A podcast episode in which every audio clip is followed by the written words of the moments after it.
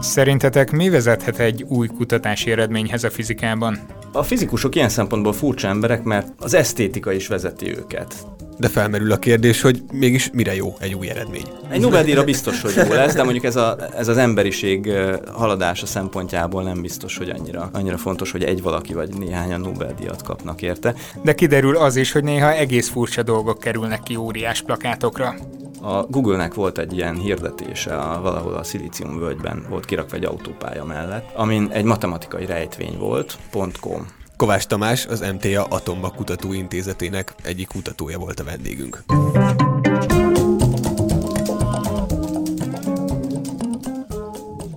Sziasztok, én Habci vagyok. Én pedig Robi Laci.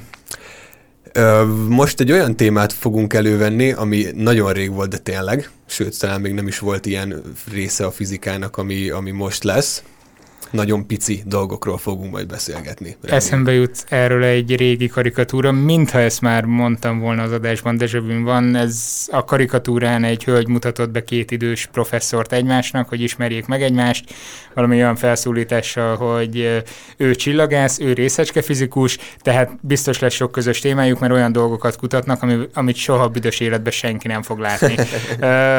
Találkoztál ehhez hasonló megközelítéssel, hogy az, amit ti kutattok, az annyira parányi, hogy ki tudja, mikor uh, sikerül majd bizonyítani, hogy ott létezik-e valami, és úgy van olyan, hogy mondjátok. Van ilyen is, de ez most pont fordítva talált telibe, mert ez a kutatás, ez pont a nagyon kicsit a nagyon nagyjal köti össze, tehát részecske fizika, de kozmológiai vonatkozásai is vannak.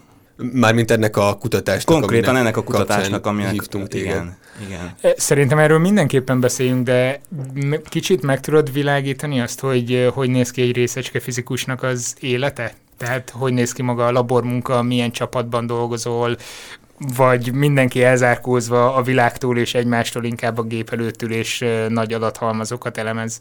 Hát van minden. Elzárkózás is van, meg labor is van. Én mondjuk elméleti vagyok, tehát én a laborban ritkán fordulok elő, de az elméletiek is, bár idejük elég nagy részét a gép előtt töltik bezárkózva, de azért nagyon fontos, hogy beszéljenek egymással. Tehát elzárkózni nem lehet a világ elől. Nem éri meg legalábbis. Hát nem. Mik azok az aktuális témák mondjuk, amivel mostanság egy részecske fizikus foglalkozik, vagy foglalkozhat? Vagy mik azok a forró uh, hot topikok, ugye, hogyha angolul akarjuk mondani, amik mostanság izgalomba tartják ezt a, ezt a réteget? Hát a részecske fizikának van egy úgynevezett standard modellje, ami, amit elég nagy pontossággal ellenőriztek, és uh, amivel most foglalkoznak, az az, hogy van-e valami ezen a standard modellen túl.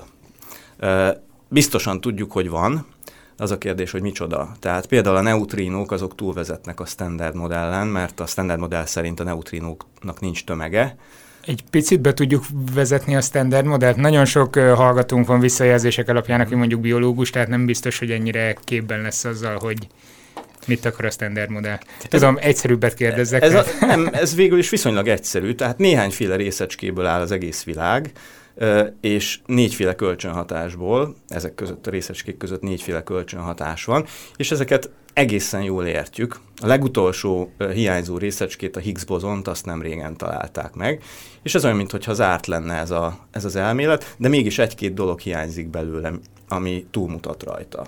Ez azt jelenti, hogy vannak dolgok, amit mégse tudtok leírni mondjuk ezzel a modellel, és valahol mintha megbicsaklana az a világkép, amit így uh, alkottok a részecske fizikáról, vagy, uh, vagy sejtitek, hogy más alapján, hogy esetleg lehet még mögött valami? Ez, ez inkább sejtés, tehát ami most van, ez a modell, ez nagyon jól működik, a kísérleteket nagyon jól leírja, egészen pontosan ki lehet vele számolni dolgokat, és ezek egyeznek a kísérletekkel. Viszont vannak elvi kérdések, amiket nem értünk, és ez mutathat tovább a, a standard modellen túl. Mik azok, amiket nem értetek? Tehát hogyan vakarjátok a Például, fejeteket, hogy ennyit kéne lennie valaminek? Van egy nagyon furcsa pici részecske, a neutrino, ami pontosabban többféle is van belőle, de sokáig azt hitték, hogy a neutrinoknak nincsen tömege egyáltalán, és ez szépen belepasszolt a standard modellbe, viszont most már tudjuk, hogy a neutrinóknak van tömege, és ezt a standard modellen belül ö, nem nagyon lehet értelmezni, hogy hogyan, mitől van a neutrinóknak tömege. És akkor ez, ez, ez a gondolat nem illik bele ebbe. Ez nem illik bele. Aztán van egy másik ö, ö, vonal is, az úgynevezett szuperszimetria, ami azt feltételezi, hogy minden részecskének van egy párja, egy szuperszimmetrikus párja, amit még nem fedeztek fel. De ez nem geometriai értelemben kell érteni, hanem...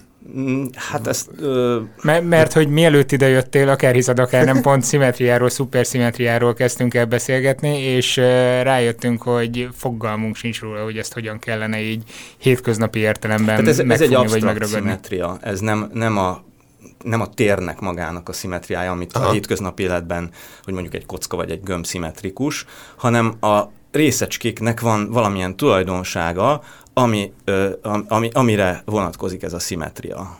És ez milyen tulajdonság? Tehát ezt ö, hogyan lehetne megfogni? Ö... Tudom, hogy nehéz így absztrakt dolgokról közérthetően... Ö... Tehát igazából ez valamilyen, valamilyen tehát úgy lehet nagyon egyszerűen elképzelni, hogy minden részecskének van egy tükör részecskéje. Hogyha Aha. ez a szimetria, ez, ez tényleg van, amit gondolunk, hogy elképzelhető, hogy van, akkor minden részecskének van egy tükör részecskéje, ami elég kellemetlen, mert egyiknek se láttuk a tükör részecskéjét, de ezt mindenféle uh, módokon megpróbálják kimagyarázni. És ez egy nagyon szép szimetria lenne, és megmagyarázna néhány dolgot, amit, uh, néhány koncepcionális dolgot, amit nem értünk, de uh, mindedig nem találtak szuperszimmetrikus párokat, de keresik őket. De, de, de akkor honnan, igen, akkor honnan gondolják, hogy vannak mégis? Igen, ugyanez fordult meg az én fejemben is, tehát itt van a világunk, leírjuk azokkal a modellekkel, ami, ami éppen legkorszerűbb ismereteink szerint létezik, hogy jut eszébe valakinek az, hogy de mi lenne, ha lenne ennek az egész világnak, az összes részecskének, ami felépíti ezt a világot, egy szuperszimmetrikus párja? A fizikusok ilyen szempontból furcsa emberek, mert az esztétika is vezeti őket. Tehát a szimetria az mindig valami szép dolog, és ilyen esztétikai alapon már fel, felfedeztek új részecskét, tehát például az elektronnak a párját, a pozitront, azt úgy fedezték fel, hogy tehát először elméletileg jósolták meg egyfajta szimetria alapján. De ezt ez egy fizikus fel kell, nyilván nem úgy találja ki ezt, hogy fel kell reggel az ágyába, és úgy kipattan a fejéből ez a, ez a dolog. Ez mérésekből tudtok erre következtetni, bár az is kérdés, hogy ilyen nagyon apró neutrinót például azt, hogy, hogy lehet detektálni bármennyire is, pláne, hogy egy szuperszimmetrikus párját, amit nem Hát a neutrinót az borzasztó nehéz detektálni, mert a neutrinó az nagyon kevéssé hat kölcsön bármilyen anyaggal. Tehát úgy kell elképzelni, hogy rengeteg neutrinót át lehet lőni a Földön, és a másik oldalon kijön a nagy részük tehát a neutrinót azt tipikusan úgy detektálják, hogy vesznek egy nagy bányát a föld alatt, feltöltik vízzel, és ha néha egy-egy neutrínó kölcsönhat abba, azzal a nagy tömegű vízzel, akkor azt a kölcsönhatást lehet detektálni. Ja, hogy tényleg ilyenek, ilyenekről hallottam, hogy Angliában talán, meg Olaszországban vannak ilyen kutatóintézetek? Több vagy vannak, ahol, ahol neutrinókat ö, ö, vizsgálnak, és konkrétan például van olyan kísérlet is, ahol a Föld egyik pontjáról a másik pontra lőnek át neutrinókat a Föld belsején keresztül. Komolyan. És a másik oldalon detektálják őket. És hogy tudnak neutrinót, ez nagyon érdekel most már a gyakorlatban, hogy tudnak neutrinót átlőni valahova, tehát hogy tudják berakni a idézőjelben neutrino puskába azt, amiről azt se tudják, hogy hol van. Hát a neutrino puska, ugyan a neutrino az semleges részecske, tehát azt nem lehet gyorsítani, uh-huh. viszont töltött részecskéket lehet gyorsítani elektromos térrel, és egy töltött részecske elbomolhat neutrinóra is. És akkor a, bomlott, a bomlás termék az, ami tovább halad. Ja, Aha, világos. akkor elég Aha, közvetett. Közvetett, igen. A neutrinokat nagyon nehéz megfogni, mert nagyon kevés, nagyon, nagyon gyengén hatnak kölcsön mindennel. Tartunk most egy, egy pici szünetet, aztán folytatjuk a beszélgetést Kovács Tamással. Ez a 49. adás, ami azt jelenti, hogy rövidesen egy éve toljuk. Szeretnénk az 52. szülinapi adást veletek együtt ünnepelni, így virtuálisan. Osszátok meg velünk azokat az élményeiteket, amelyek a Szertár Podcasthez kapcsolódnak. Hasznosan telik tőle az ingázás? Feldobja a kutyasétáltatást? Netán tanultatok belőle olyat, ami később valahol hasznos volt? Mondjuk egy kocsmakvízen, vagy letudtatok valakit nyűgözni az új infóval? Netán elmentetek valami programra, amiről tőlünk hallottatok? Írjátok meg nekünk, de még jobb, ha pár mondatban elmesélitek és telefonnal felveszitek. A hangüzenetet küldjétek el a báziskukat szertár.com címre, vagy osszátok meg WeTransferrel. Köszönjük az eddigi közel egy évet. Továbbra is számítunk a segítségetekre a terjesztésben. Ha bejönnek az adásaink, osszátok meg azokkal, akiknek szerintetek szintén tetszik. Értékeljétek őket azon a podcast alkalmazáson, amit éppen használtok. Ha pedig anyagilag is hozzá tudtok járulni egy jelképes összeggel a költségeinkhez, akkor a patreon.com per szertár oldalon várjuk a felajánlásaitokat. Köszönjük. Kovács Tamás továbbra is a vendégünk, a Debreceni Atomkinak a kutatója. És ugye neutrinónál fejeztük be, ami nagyon pici, nem reagál semmivel, nagyon nehéz detektálni, ennek a nehézségeire azért rá villantottál, de van most egy olyan részecske is, részecske is ami a ti kutatásaitoknak a homlokterében van, amit nem hogy nehéz detektálni, de létezik egyáltalán, vagy meg tudjuk azt mondani, hogy ez létezik-e, vagy, vagy hogy hol kell keresni, és hogyan kell ennek nekiállni? Nem tudjuk, hogy létezik-e, csak feltételezzük, hogy létezhet, és a mi kutatásunk arra mutatott rá, vagy arról szól, hogy ha létezik ez a részecske, akkor két fontos kérdést is megoldhat. Amelyek? Amelyek. Szereted felépíteni itt a feszültséget. Az egyik kérdés az a sötét anyag kérdése, amit hát nagyon röviden a sötét anyag micsoda, a galaxisoknak a mozgásából például, meg más dolgokból is arra következtethetünk, hogy nagyon nagy mennyiség olyan anyag van az univerzumban, amit nem látunk, ezt tágabb értelme kell érteni, tehát, hogy elektromágneses sugárzással nem lehet detektálni, és fogalmunk sincs, hogy ez mi lehet ez az anyag. Tehát ebből sokkal több van, mint a detektálható hétköznapi anyagból, és nem tudjuk, hogy mi ez. Ennek csak a gravitációs hatását lehet érezni azáltal, hogy a galaxisok hogyan mozognak például, és ez az Axion nevű ö, feltételezett részecske, ez például ö, alkothatja ezt a sötét anyagot.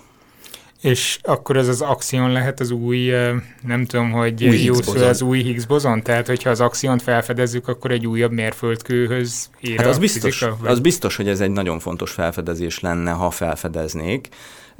És a másik kérdés, amit megoldana az axion létezése, az az, hogy a, az erős kölcsönhatásnak, ami a kvarkok között hat, protont, neutront felépítő kvarkok között ható kölcsönhatásnak, van egy furcsa tulajdonsága, hogy ez a kölcsönhatás, ez ennek lehetne egy szimetriája. Megint a szimetriánál Aha. vagyunk. És még bejön az esztétika. Ami nincs. Ami, ami, a, a, és ez a szimetria, ez, ez megvan neki, de lehetséges lenne az is, hogy nincs ez a szimetria, mert az elmélet megengedne egy olyan kölcsönhatást, az erős kölcsönhatáson belül, ami, ami nem szimmetrikus erre a szimetriára nézve. Tehát akkor nem biztos, hogy jól értem, de akkor ezek szerint az axion az valami ismert részeskének a szimmetrikus párja? Nem, az axion az ezt a furcsa kölcsönhatást, ami nem szimmetrikus, ezt ki tudja oltani valamilyen értelemben. Tehát ha létezik az axion, akkor ez a kölcsönhatás, ez egyáltalán nincsen. És ezt a kölcsönhatást, ezt nem detektáljuk, tehát úgy néz ki, hogy szimmetrikus az elmélet, nincs ez a szimmetria sértő kölcsönhatás, és ezt valahogy meg kéne magyarázni, hogy miért nincsen. És miért nincsen? Hát azért, mert van akción. Ezt mondanám én, de ez azért, ez azért még az akciónt fel kéne fedezni. De akkor én tényleg kicsit mindig nem értem, hogy ezekből nyilván ilyen apró részecskéket kézzelfoghatóan szó szerint nyilván nem lehet ezt ö, megfogni meg se, hogy így érzékelni, vagy lehet, de ezt, ezt számításokból jött ez ki nektek, hogy ez valószínűleg ott lehet? Vagy, vagy ez, mert itt Magyarországon részecske gyorsító sem, amennyire tudom, vagy is olyan környezet, ahol ezt, ahol ezt lehetne vizsgálni.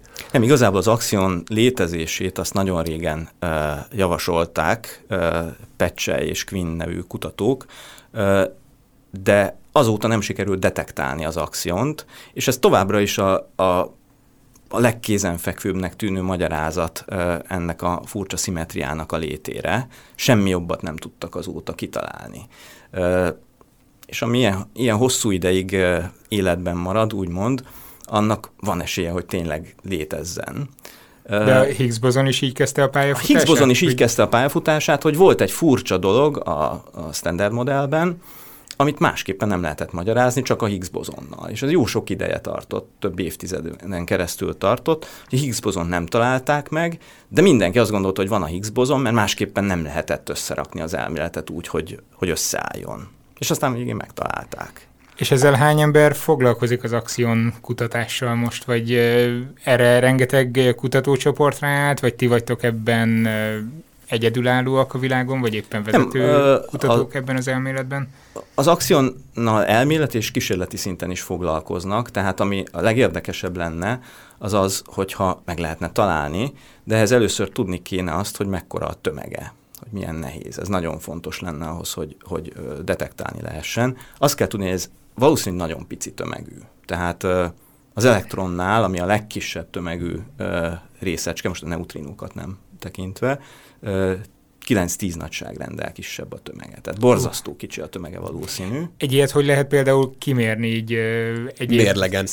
Igen, gondolom, gondolom nincs egy mérleg, ami, ami ezt meg fogja mondani, tehát miből tudtok arra következtetni, hogy mekkora tömege van? Mert hogy a legújabb hírek szerint, hogyha jól értelmezzük, akkor ennek a tömegnek a meghatározásához értetek most egész közel. Hát ezt most mi elméleti úton adtunk egy jóslatot a tömegre, feltételezve azt, hogy a sötét anyag az axionokból áll, és ez a jóslat, ez fontos ahhoz, hogy az akciónokat ki tudják mutatni, mert nem mindegy, hogy mekkora tömegű részecskét keresnek. Most, hogy egyáltalán hogy lehet egy ilyen pici részecskét keresni, vagy megtalálni, tipikusan úgy, hogy kölcsönhat valami olyannal, amit viszont látni tudunk. Hát mit, lá- mit tudunk látni? Nem sok mindent. Fotonokat, tehát fényt, elektromágneses sugárzást, vagy töltött részecskéket. És akkor bíztok benne, hogy mondjuk a fotonokkal reagál, és igen, az akción, valami változik? Igen, az akción az elvileg a fotonokkal ö, kölcsön tudhatni. Ez megint csak nagyon gyengén, tehát ez a neutrinónak a neutrinóhoz hasonló történet. Tehát nehéz kimutatni, de hogyha tudjuk, hogy mekkora a tömege, akkor hogy hol keressük egyáltalán, akkor sokkal könnyebb megtalálni. Az akcionon kívül van valami más ilyen részecske még a láthatáron? Mert igazából nekem úgy... Ez sincs a láthatáron, hát nem látjuk. Ja, igen, igen, igen, de a fizikusok könnyű helyzetben vannak viszonylag, mert azt mondják, hogy hm, itt nem tudjuk mi lehet, tehát biztos, hogy van itt valami, és általában kiderül, hogy van is. Szóval vannak még ilyen lyukak elméletekben, amik feltételezik, hogy még nem tudom, akár 20-25 ilyen kis hipotetikus részecskét is tudunk hát a találni. A szuperszimmetrikus részecskékből nagyon sok van, ha van. És olyan létezett például, amire gondoltak a fizikusok, hogy na itt kell lennie valaminek, és ha nem is az volt, de valami más találtak meg helyette, vagy, vagy kiderült, hogy nem az elmélet volt ott hibás, vagy, vagy ott nincs részecske, vagy... Hát nagyon sok hibás elmélet volt, de azok nem maradnak ö, fenn, azokat a tankönyvekben nem írják bele, azokat elfelejtik. Pedig az lenne az igazán izgalmas, nem? Hogyha minden ilyen elméletbe kerülne, és abból is lehetne tanulni. Ú, hát akkor, ak- akkor, akkor végtelen hosszúak lennének a tankönyvek, mert azért sok tévút van. Mire lesz jó nekünk, hogyha kiderül, hogy mi, mi alkotja a sötét anyagot? Ezt imádják az elméleti kutatók, ezeket a kérdéseket, hogy mi lesz a gyakorlati haszna. Ezt, ezt nem tudom, hogy mire lesz jó, de többször előfordult már a történelem során. Egy Nobel-díjra például. Egy Nobel-díjra biztos, hogy jó lesz, de mondjuk ez, a, ez az emberiség haladása szempontjából nem biztos, hogy annyira annyira fontos, hogy egy valaki vagy néhányan Nobel-díjat kapnak érte. De sokszor előfordult már, hogy olyan dolognak lett gyakorlati haszna, amiről egyáltalán nem is gondoltuk volna. Például itt van az általános relativitás elmélet, amit kb. száz éve talált ki Einstein, és kezdetben úgy kellett keresni a, azokat a jeleket, amik arra utalnak, hogy ez az elmélet igaz. És mondjuk a naprendszeren belül már meg lehet találni, vagy még nagyobb léptékben, de itt körülöttünk nem nagyon lehetett semmi olyat látni, amiből az általános relativitás elméletre következtetni lehetett, vagy ami ezzel kapcsolatos. Viszont most mindenkinek ott van a zsebében egy eszköz, ami nem működne, hogyha nem tudnánk az általános relativitás elméletet mi az, az eszköz? GPS. Igen. Tehát ez körülbelül, egy, hogyha a gravitációs hatást nem vennénk figyelembe, akkor körülbelül egy nap alatt 10 kilométernyit tévedne a GPS, amiatt, hogy a két óra, ami a zsebünkben van, meg a műholdon, az elcsúszna egymástól. Hát, hogy néhány napja Cseperre kellett mennem, nekem ez GPS-el együtt is sikerült ilyen több száz métereket Este egy hibáztas, légy szíves. Jó, jó legközelebb Nem, szerencsére ez meg van oldva, úgyhogy ez, ezt nem lehet hibáztatni. Igen, hát hülye biztosra nem lehet csinálni a rendszert, ezt megtanultam. Szoktam én mondani, hogyha megkérdezik, hogy mire lesz jó, és ezt azért nem, nem, erre nem szoktak az emberek gondolni, de szerintem nagyon fontos, és lehet, hogy ez még fontosabb, mint a gyakorlati haszna, az, hogy az ilyen alapkutatásokban dolgozó emberek egy része azután elmegy más csinálni, és ez nagyon jó felkészülés arra, hogy az ember mindenféle furcsa problémákat tudjon megoldani. Tehát ez nem véletlen, hogy, hogy a legjobb high-tech cégek, azok vadásznak ezekre az emberekre, akik, akik ilyen helyeken dolgoztak, tehát akik ilyen helyen voltak diákok. Ilyen. Ez mennyire jó, hogy mondod, ugyanis szokott hozzánk járni, szokott, tehát két vagy három alkalommal volt Szalai Feri barátunk, egy fizikus rác, aki már jó ideje vállalkozóként dolgozik, illetve próbálja ösztönözni a különböző vállalkozásoknak a működését, és ő többször beszélt arról, hogy milyen szemléletváltást ad az, ha valaki fizikusként végezneten kutat is, hogy hogyan tanul meg modellekben gondolkodni,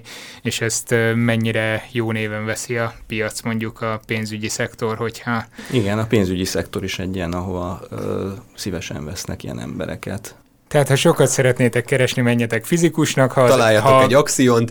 találjatok egy axiont, vagy ha a világ esztétikája érdekel titeket, akkor megmaradjatok és kutassatok tovább, és abban lelitek majd az örömötöket, ugye? Hát ilyesmi, igen, ez is benne van. A, ez már régen volt szerintem, vagy tíz éve. A Google-nek volt egy ilyen hirdetése, a, valahol a Szilícium völgyben volt kirakva egy autópálya mellett például, amin egy matematikai rejtvény volt, .com és hogyha valaki megfejtette azt a matematikai rejtvényt, akkor, és ráment arra a weblapra, akkor ott volt még egy kérdés, és ha azt is megfejtette, akkor behívták interjúra. De jó! Ilyen miért nincs több?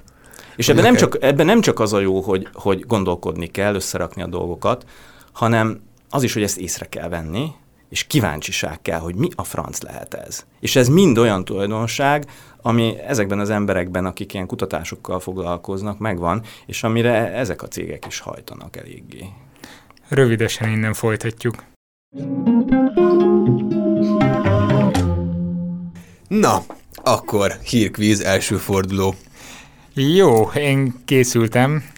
Ezen a héten is történelmi eseményeket dolgozunk fel, ugyanis jött egy komment Tamástól, hogy ez tök jó volt. Úgyhogy ezt csináljuk így, hogy legyen ilyen történelmi rész. Jó, Ö, akkor kezdte. Kezdjem én? Nem, kezdhetem. Kezdem. Kezdjél, akkor jó. Okay. Jó. Kíváncsi vagyok. Tehát nézzük a november 24-ét, csütörtök, ez az, amikor a Patreon támogatóink már hozzájutnak az adáshoz. Jei. Az aktualitások. A Vénusz nap előtti áthaladásáról volt szó a múlt heti adásban, a Lomonoszov gyűrű kapcsán, ezt Igen. gondolom megtanultad egy életre, Habci. November 24-éhez kötődik egyébként az első leírt ilyen áthaladás. 1639-ben, tehát 377 évvel ezelőtt figyelte meg ezt egy brit csillagász, Jeremiah Horrocks. De hogy, hogy találsz ilyeneket? De tényleg? Komolyan, ez így volt. Kepler előrejelzései alapján gondolta úgy, hogy a bolygónak át kell majd haladni a nap előtt, nyilván a Földről nézve, és ez be is jött neki, megfigyelte, leírta, bum. Ezt mondhatjuk, hogy ez egy hatalmas tudománytörténeti áttörés, de ezen a napon, tehát november 24-én volt egy, más publik, eh, volt egy másik publikáció is, ami alapjaiban rengette meg valószínűleg nem csak azt a tudományterületet, de úgy, úgy általában a tudományos gondolkodásban. Lehet, hogy ez kicsit túlzó, de... Hűha! Ilyen nagy dolog, nem is tudok mire gondolni most még. Helyes, ugyanis semmi összefüggés a csillagászati megek között a téma között. Mi lehetett az? A.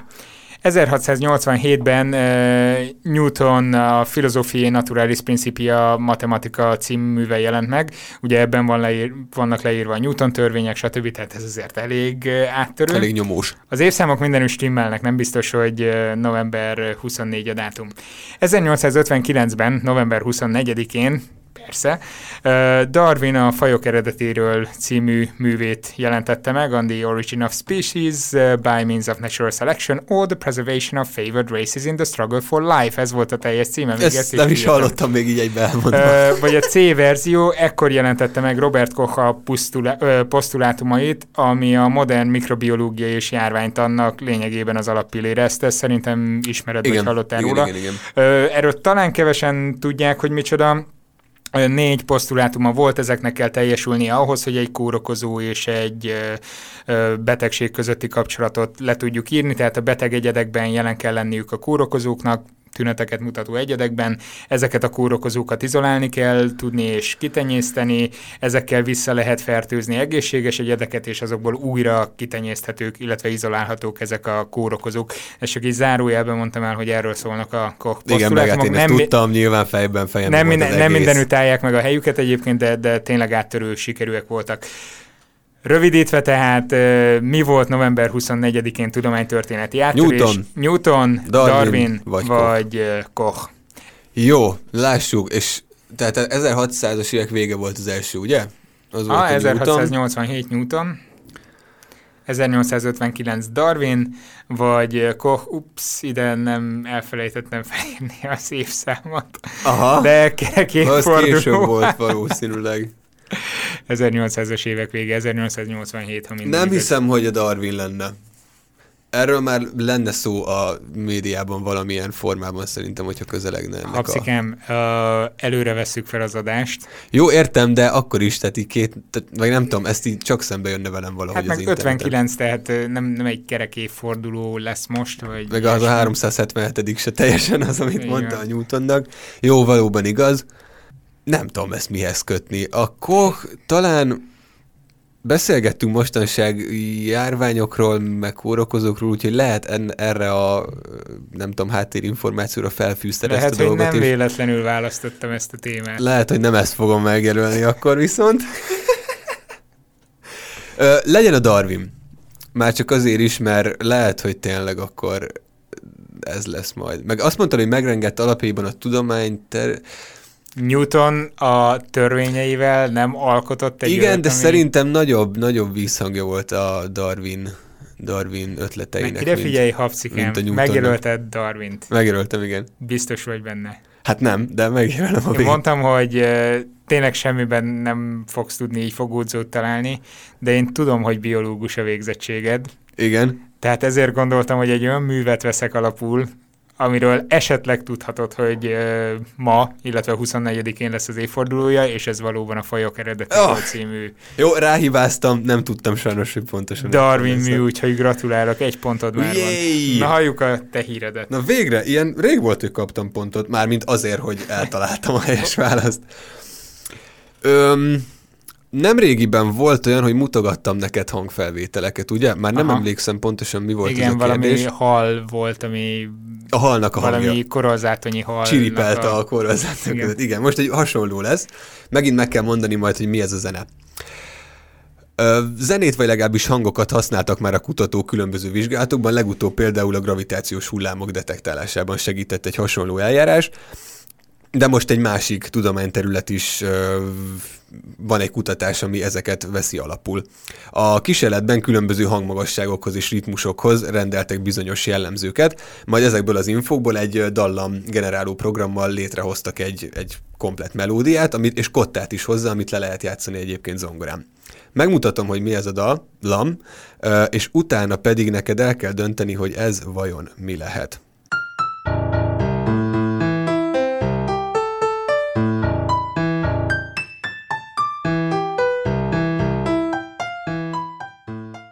Szerintem elég lesz ennyi. Nagyjából... Ez kicsit olyan, mint a te elmebeteg, agyborult improvizációid, de... Kicsit talán ez szétziláltabb annál, de akkor vissza a kérdéshez. A. Ez a fehérik szerkezetének a hangja.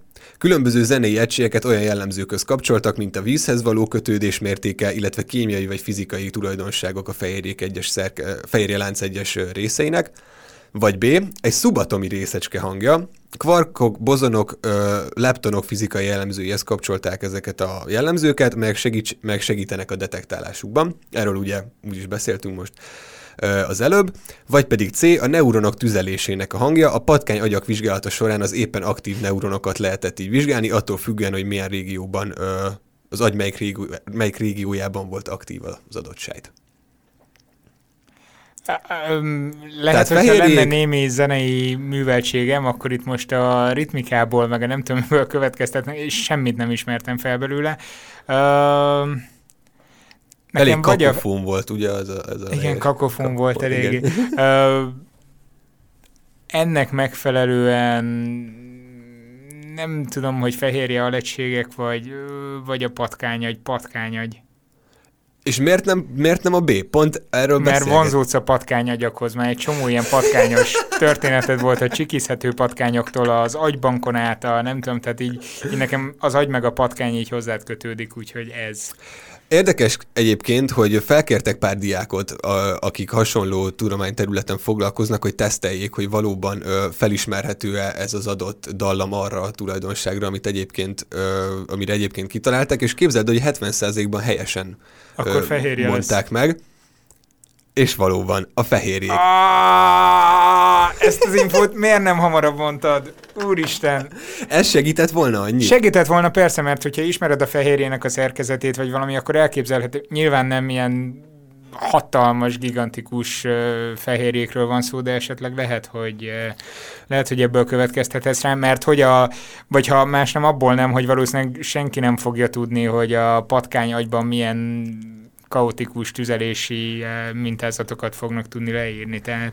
Ja, világos. Lehet, hogy akkor ezt hamarabb kellett volna mondanom, és igen, tehát a meglévő fehérjéknek a különféle szerkezeti az rendeltek. Egyébként majd az cikket belinkelem, ami, ami a Helion honlapon jelent meg, nem tudom pontosan meg folyóiratba.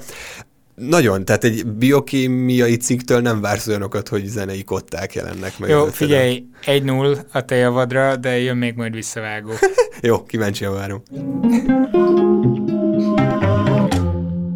Kovács Tamás továbbra is a vendégünk, részecske fizikus kutató, és ott fejeztük be a szünet előtt ezt a beszélgetést, hogy egyik nagyon fontos hozadéka az ilyen kutatásoknak minden más mellett, hogy ugye megtanítja a fizika, természettudományos gondolkodás egy kicsit más rendszerbe helyezni az embereknek a mentalitását, megtanul egy bizonyos módon gondolkodni, illetve a kíváncsiságát folyamatosan fenntartja a világ felé.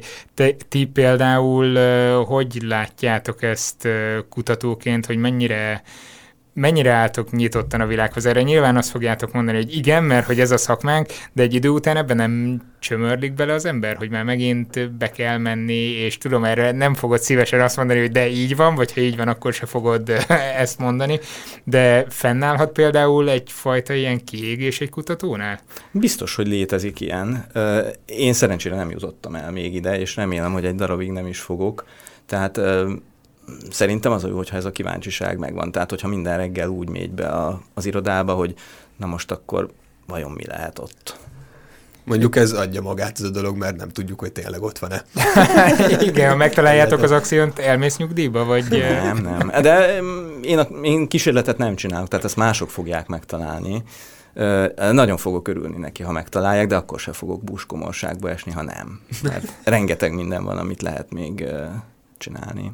És ez milyen szép átvezetés, mi minden van még, amit lehet csinálni. Magyarországon ugyan Habci kérdezte még az adásnak az elején, hogy mik azok az izgalmas kérdések, amelyek a részeske fizikusokat most rabulejtik, de ha kifejezetten Magyarországra nézzünk, mik azok a területek, amiben nagyon otthon vagyunk, vagy éppen a világ előtt járunk, hogyha vannak ilyenek? Hát a világ előtt nagyon nehéz járni, mert ezek, ez nagyon egyszerre megy, együtt mennek a dolgok. Tehát a magyarok részt vesznek a legnagyobb kísérletekben is a, a CERN-ben, a, az LHC gyorsítón, tehát több csoport is részt vesz a, a kísérletekben. És Nagy elmélet... hadronütköztető egyébként. De... Igen. De gondolom ezzel elnézést. a, ezzel a rövidítésre azért sokan tisztában vannak.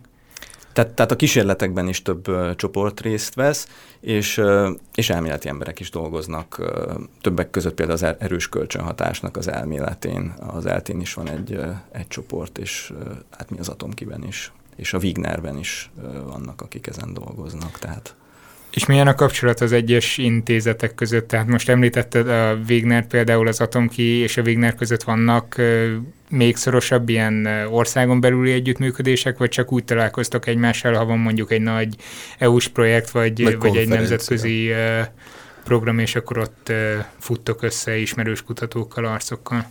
Igazából ez esetleges, tehát valamennyire a Wigneresekkel is tartom a kapcsolatot, de, de leginkább az eltés csoporttal. Ez valahogy így alakult, hogy többször dolgoztunk együtt, és tulajdonképpen ez a munka is úgy kezdődött, hogy én rendszeresen szoktam oda járni, szemináriumra is meg beszélgetni emberekkel, hogy éppen beszélgettünk valamiről, és mondták, hogy van itt ez a probléma, és akkor lett valami ötletem, és az egy kicsit tovább lendítette az egészet, tehát kicsit véletlenül kerültem bele ebbe.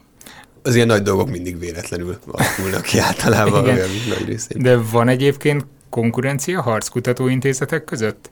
Ö, hát Magyarországon belül nem, mert annyira, ö, tehát ugyanazt a témát ö, nem csinálják úgy, hogy, hogy, hogy harcolnának. Tehát én azt hiszem, hogy a világban van inkább, ott, ott, ott ez, ez jellemző. Tehát Országok között, hogy ezt már pedig akkor is a, nem tudom, kanadaiaknak kellene nem, csoportok, leírni? Csoportok vagy... között van, tehát hogy ha, ha valaki talál valamit, akkor valami érdekeset, akkor azt, azt igyekszik nagyon gyorsan leírni, mert azért ezek a dolgok a levegőben vannak.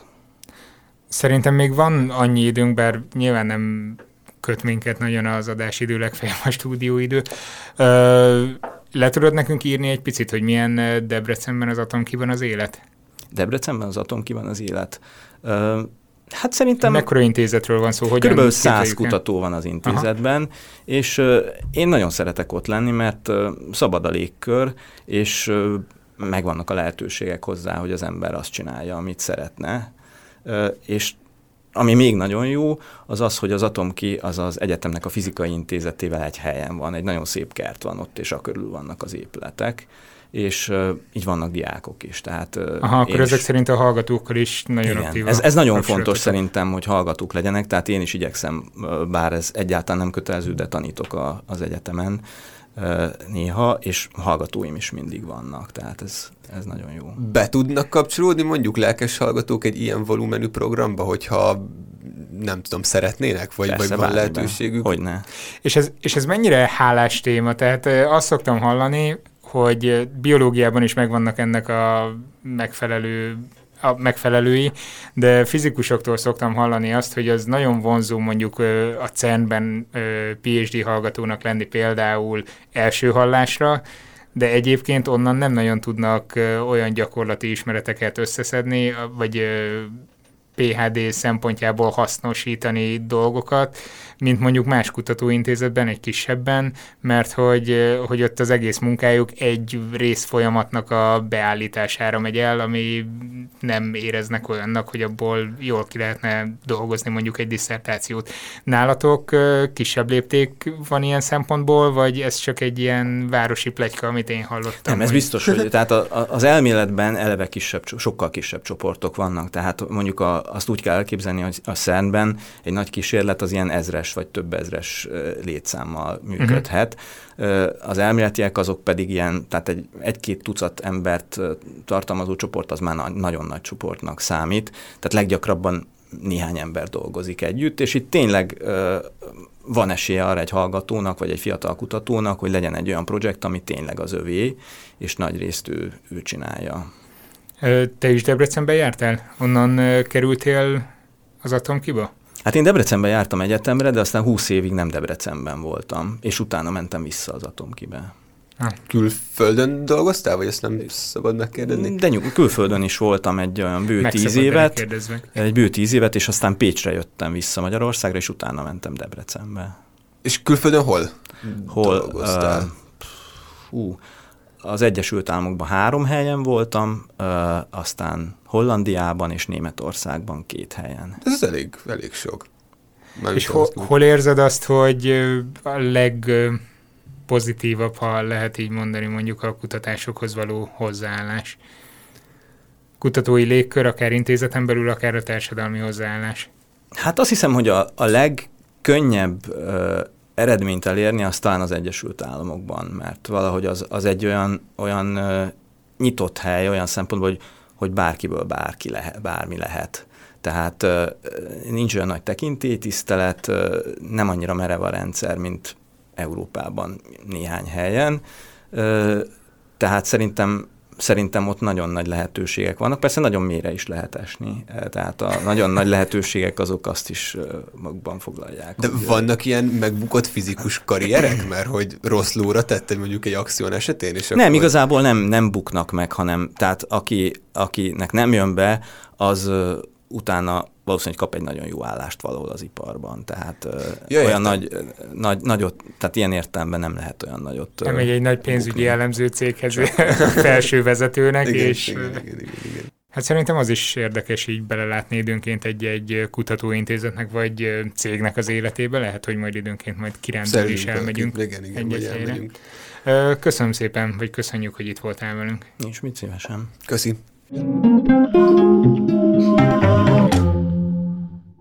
Rendben van, egy nullára vezetsz, Habci, de itt a visszavágó, ahogy ígértem.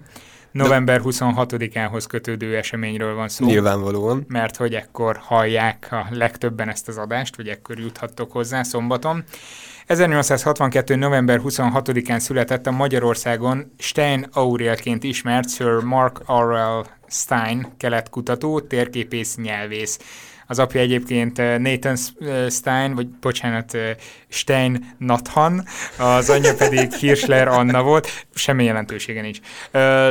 Lövésem sincs, hogy ők kicsodák, viszont Stein Aurélra ugye a Sejemút felfedezőjeként is tekintenek, az 1900-as évek első harmadában négy nagy expedíciót vezetett Belső-Ázsiába, térképészeti munkákat végzett, romvárosokat kutatott a Taklamakán sivatagban, a Tunhuangi barlangokban áll általa feltárt írású leletek vezettek buddhista történeti áttörő felfedezések, stb. Hű, Tehát most így nézegetek néhány dolgot az életművéből, rengeteg olyan dolog van, indiai egyetemeken tanított, felsorolhatatlanul sok brit kitüntetéssel rendelkezik.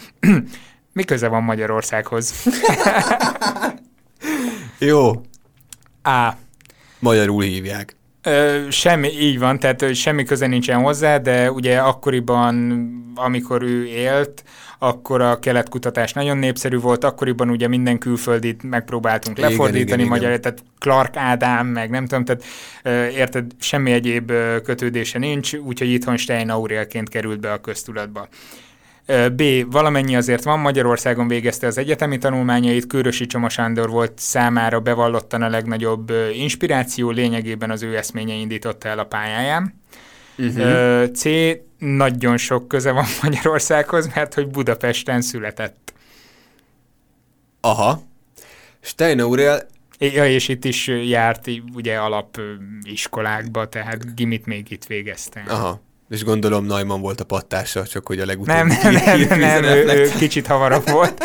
Nem volt Najman a pattársa, de hát ugye Nathan Stein gyermeke Budapesten született, itt járt iskolába, és nyilván tudott magyarul, meg németül, és erre büszke is volt egész életében, igen, erre a hozadékra. Igen, igen, igen, igen. Hát ugye a Stein neve, mikor bearangoztat, hogy valami ilyesmi lesz majd a quiz kérdésed még a műsor előtt, akkor mondtam, hogy nem rémlik, hogy ki lehet ez a forma, aztán valami de De amikor mondtam, hogy, hogy Sejemút rögtön fel Sejemút, igen, és valami gimnáziumban valamilyen, nem is tudom, hogy történelmi tanulmányok, vagy valamilyen más tárgyból lehetett róla szó, de valamire, valamire emlékeztem, de az, hogy most ő ekte magyar volt, vagy csak magyarosította a nevét, azt nem tudom. Nyilván egy, egy brit Sir uh, Mark R. Stein valószínűleg magyarra vagy, de ez vagy az, magyarosítja de miért van, miért van, ilyen, miért van angol neve is, hogyha, hogyha ennyire? Hát mert egy brit komoly. kutatóról beszélünk lényegében, vagy... Ja, értem, hogy nem az a kérdés, hogy akkor most magyar-e, hanem hogy Magyarországhoz mi köze. Ja, igen, ez is volt, persze. Jó. Ö, Körösi Csoma Sándor... Hát lehet brit-magyar, ugye? Tehát így... Körösi Csoma Sándor, mintha ő is rém lenne nekem ezekből az Magyar időkből. volt, tehát így... Igen, igen, igen. Kicsit hamarabb élt egyébként, tehát... Uh-huh. Nem vagyok benne biztos, hogy ők alkottak metszetet, de ha igen, akkor Körösi Csoma Sándor nagyon az élete végén járt, amikor uh, Stein Aurel Tehát nem lehetett a szószoros értelmében vett mestere. Nem, nem, nem. Aha. Uh-huh. Hát mondjuk ettől járhatott a nyomdokaiba éppenséggel. Persze. Hát Jelöljük meg a B-t, mert úgy érzem, hogy ez az előző is a B volt a helyes válasz, hát ha most is. Meg ez, hogy nincs köze Magyarországhoz semmi, csak ez a ez szülyeség. Figyelj, ha magyar lenne, full magyar, még segítek egy kicsit, akkor biztos, hogy lenne Budapesten egy Stein Aurél körtér, vagy egy És Stein nincs? Aurél. Balatonfüreden találtam egy Stein Aurél utcát, tehát Igen? így uh, máshol nem. Lehet, hogy ennek ellenére, hogy van csak a Google Maps, így nem találta uh-huh. meg. Hát biztos hallottunk volna már róla, hogyha jó, nyilván nem ismerek minden utcát meg teret Pesten, de de van egy, jó, mind, nem, ennek ellenére Körös Csoma Sándorral spanoltak, de az ő nyomdokaiba indult el, sejem utazni. Nem találtam pontos információkat, hogy Nathan Stein mit keresett Budapesten, és abban sem vagyok biztos, hogy Hirschler Anna, Hirschler Anna volt, vagy Ann Hirschler, vagy, vagy nem tudom. Minden esetre itt voltak Budapesten, egy zsidó családról volt szó. Ah. Itt született uh, Stein Aurél, itt járt iskolába, otthon magyarul és németül beszéltek, és erre a hozadékára nagyon büszke volt élete során. Egyébként majdnem mindenütt brit-magyar kutatóként hivatkoznak mm-hmm. rá. Hát köszönöm. Nagyon kevés infót találtam róla magyarul egyébként. Igen? Angol oldalakon bőségesen van rengeteg minden. Érdekes, pedig, pedig biztos, biztos sok minden csinál. Van egyébként, tehát MTA-nak is volt hozzá kapcsolódó kiállítása régen, mm-hmm. annak is van, van egy oldala, tehát ott is érdemes lehet utána nézni, pont a sejemút felfedezés, vagy sejemúttal kapcsolatos kutatások kapcsán. Úgyhogy van azért róla anyag, csak... Kevés kell. És a Körösivel volt valami kapcsolata, vagy ez teljesen fék, amit mondasz? Hát Körösi is úgy, úgy ment keletre, úgyhogy ja, gondoltam, hogy leírt. Tehát biztos, biztos olvastak, egy, vagy olvasott róla. Tehát. Világos, világos. Na jó. jó. Akkor Budapesten tanult. Egy-egy. Ha. Egy-egy, igen. Nekem jön a második kérdésem. Mókusokról lesz szó, kérlek szépen. Most egy állatos, állatos dolog. Mondom, hogy te a patkányokban így nagyon otthon vagy. Tudod, a mókus egy patkány, aminek jobb a marketingje. Igen, igen. Anglia egyik részén, a Brownsea Island, de az utóbbi hetekben több mókuson is egy rég eltűnt, de ugyanakkor elég veszélyes betegség nyomait fedezték fel.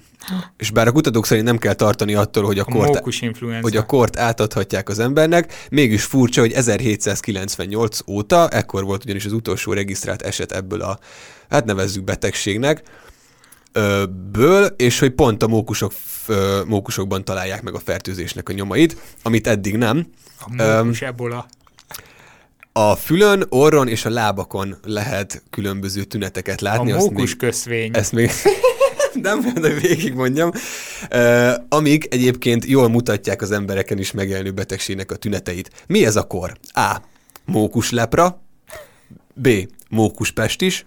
Vagy C. Mókus himlő. Mókus himlőt kizárom, mert ha az embereken is hasonló tünetek vannak, akkor a himlő az a, mi a végtagokon... Azt mondtam, hogy a fülén, az orra környékén és a lábán. Mókus lepra. Ennyi? Ennyi. Nem is kell tovább gondolkodnod. Ez nem segít, hogy 1798 óta nem volt ilyen. 1798... Hogy mi volt? Mókus lepra, mókus... Pest is, vagy mókus himlő. Hát én nem hiszem, hogy elkezdték vakcinálni, különösen az 1700-as években a mókusokat himlő ellen. Hogy Na a, jó, de az az emberekre a, vonatkozik. Tehát az a squirrel pox virus így, így ki tudják írtani, ha van egyáltalán ilyen. Uh, nem segít az évszám. Lehet, hogy kéne, és itt most valami rejtett összefüggés kellene felfedeznem, de én a leprára tippelek. Jó, stimmel. Mert hogy az... Eltaláltad, az igen. érint így a ezeket a testájakat. Igen, és nagyon csúnya egyébként. Van, találtam a linken majd be, vagy majd belakom a linket a leíráshoz, meg lehetett tekinteni a mókusról készült képet, eléggé ocsmány lett szegény. Kedves hallgatóink, ha leprás mókusokat szeretnétek látni, akkor menjetek De most, Angliába. most újra felbukkant ez a betegség? Azt igen, mondod, igen, hogy... igen, ezt most, most a hetekben találtak ilyen beteg példányokat, végeztek már rajtuk különböző vizsgálatokat, és a leprának a, azt hiszem kétfajta baktériumát is megtalálták bennük, ami Aha, hát akkor ami itt majd okozott. a posztulátumokat elő lehet venni. Így van, így, azért mondtam, hogy ez még akár ide is vágat, és egyébként a Ja, Istenem, erre most nem fogok emlékezni, pontosan le kellett volna írjam. A vörösmókusok egyébként is bajban vannak itt, nem tudom, hogy Angliában, vagy egyébként igen, Európában igen, is. Ki őket a, a szürke mókusok, szürke mókusok, és ők viszont terjesztenek egy másik betegséget, ami rájuk nem veszélyes, viszont a vörösre igen, és az nem tudom, hogy a himlőe vagy a pest is, valamelyik a kettő közül, de az Akkor egy létező, létező dolog. Hm. Igen, de nem tudom pontosan, hogy melyik ezt majd, ezt majd kiegészítem. Írjátok meg nekünk nyugodtan, hogyha mókus himlőügyileg, vagy mókus, mókus járványtanilag otthon vagytok, akkor... Meg ne fogdossatok mókusokat, mert fúj. Így van. Jövő héten egy másik témával jelentkezünk, addig is iratkozzatok fel a csatornánkra, akár Soundcloudon, akár azon a podcast alkalmazáson, amit akár ennek az adásnak a hallgatásához is használtatok. Illetve a Facebookon és az Instagramon is iratkozzatok fel, mindenféle jó content elérése véget. Sziasztok! Hello!